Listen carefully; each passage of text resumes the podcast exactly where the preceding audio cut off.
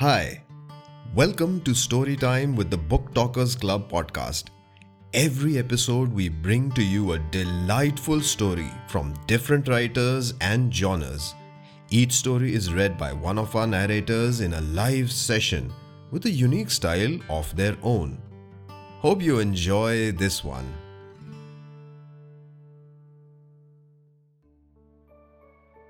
First of all, and please, uh, before I start, I want to apologize if there's something wrong with the story because I'm I generally don't write stories. This is one of the rare stories that I've written. So, without much talking about it, let's just begin. It is called The Door. The sun rises early for those who dream by night. For others, it's a panorama where colors change from midnight blue to pallid yellow. That's how Ragini saw her night, every night for years. She's awake and is rubbing her heavy eyelid. With the first ray of dawn seeping in through a corner of the faded curtain, she reluctantly greets another new day. Tying her auburn hair in bun, she straightens her kurti. The house was silent against the shrill cacophony filling this narrow lane of Agra. Time was dripping from her eyelashes.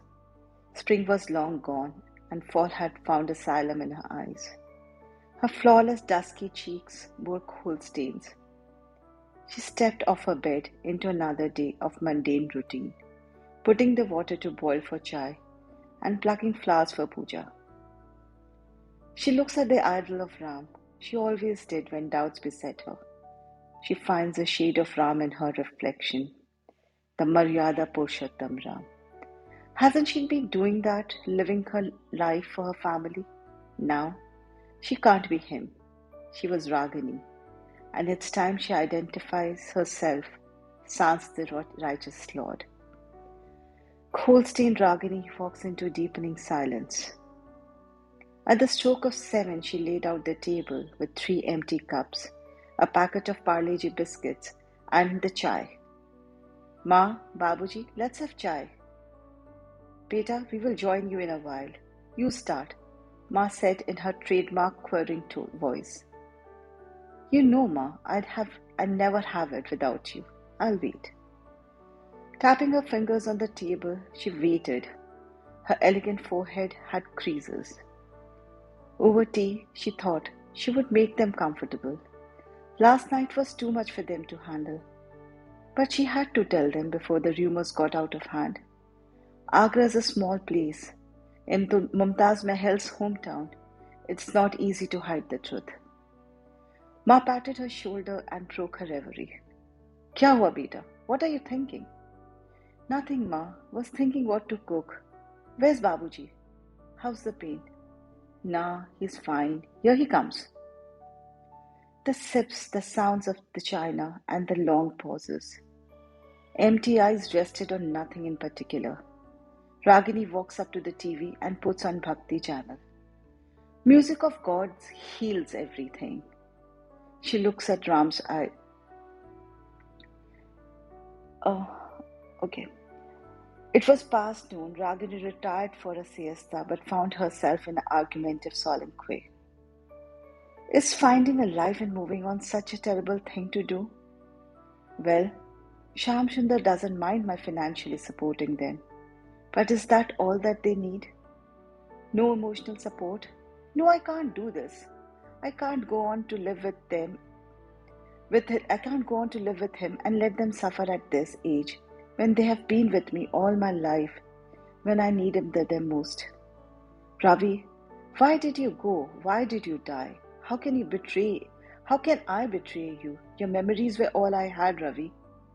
Wasn't he the one who held me in his embrace when a million eyes looked me up and down? No, I can't do this. And how can this be love? Love can't just walk in and introduce it, itself.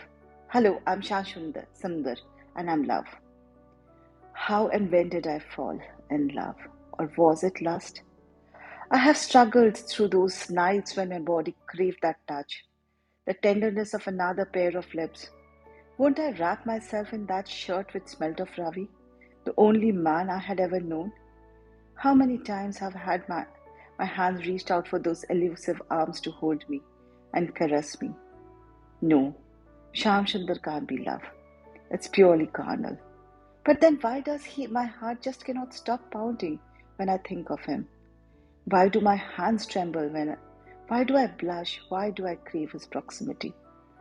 If this isn't loving and it's lust, then why do I not crave his body?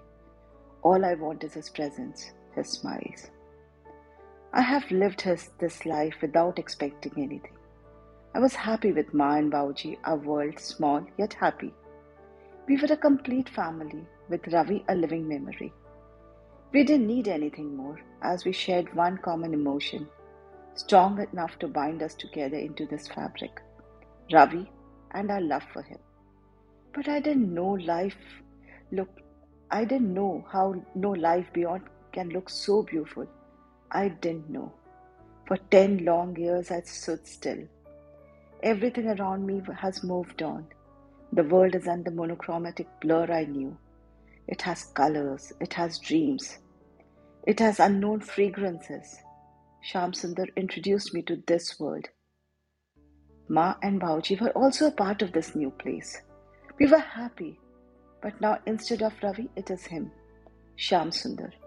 He knows Babuji likes two teaspoons of sugar. He knows Ma likes jaba flower for her puja. He also knows Ma's medicines and when she is supposed to have them too. I don't know. We don't know when did he replace Ravi. We don't talk about Ravi anymore. Why don't we miss him? I'm tattered and torn. I'm a mess, but he doesn't mind that. I know he knows me beyond my body. Still, he doesn't understand that they need me. They need him, they need us.